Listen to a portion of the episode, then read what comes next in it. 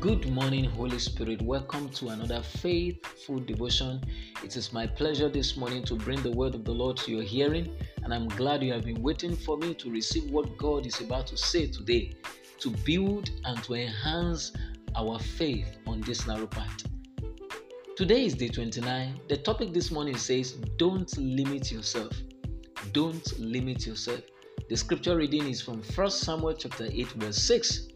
1 Samuel chapter 8, verse 6.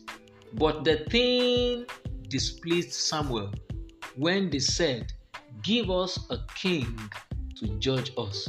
And Samuel prayed unto the Lord. But the thing displeased Samuel when they said, Give us a king to judge us. And Samuel prayed unto the Lord. Beloved, and all my listeners all over the globe, imitation is limitation. Imitation is limitation. The first step towards becoming better than you are presently is to discover whom God has made you to be and pursue to become it.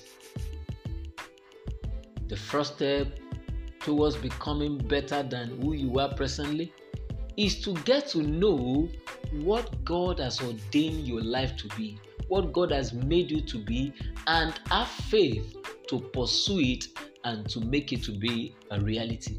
No one can become great by imitation because imitation is limitation. The most difficult and frustrating thing in life is to live a life trying to be someone else. Whom are you struggling on heart to become? That's a powerful question for everyone under the sound of my voice this morning. Whom are you struggling on half to become? It is better to be yourself, discover who you are in God, and get yourself prepared for that high pedestal God is leading you to. You are created an original. Don't die as a copy.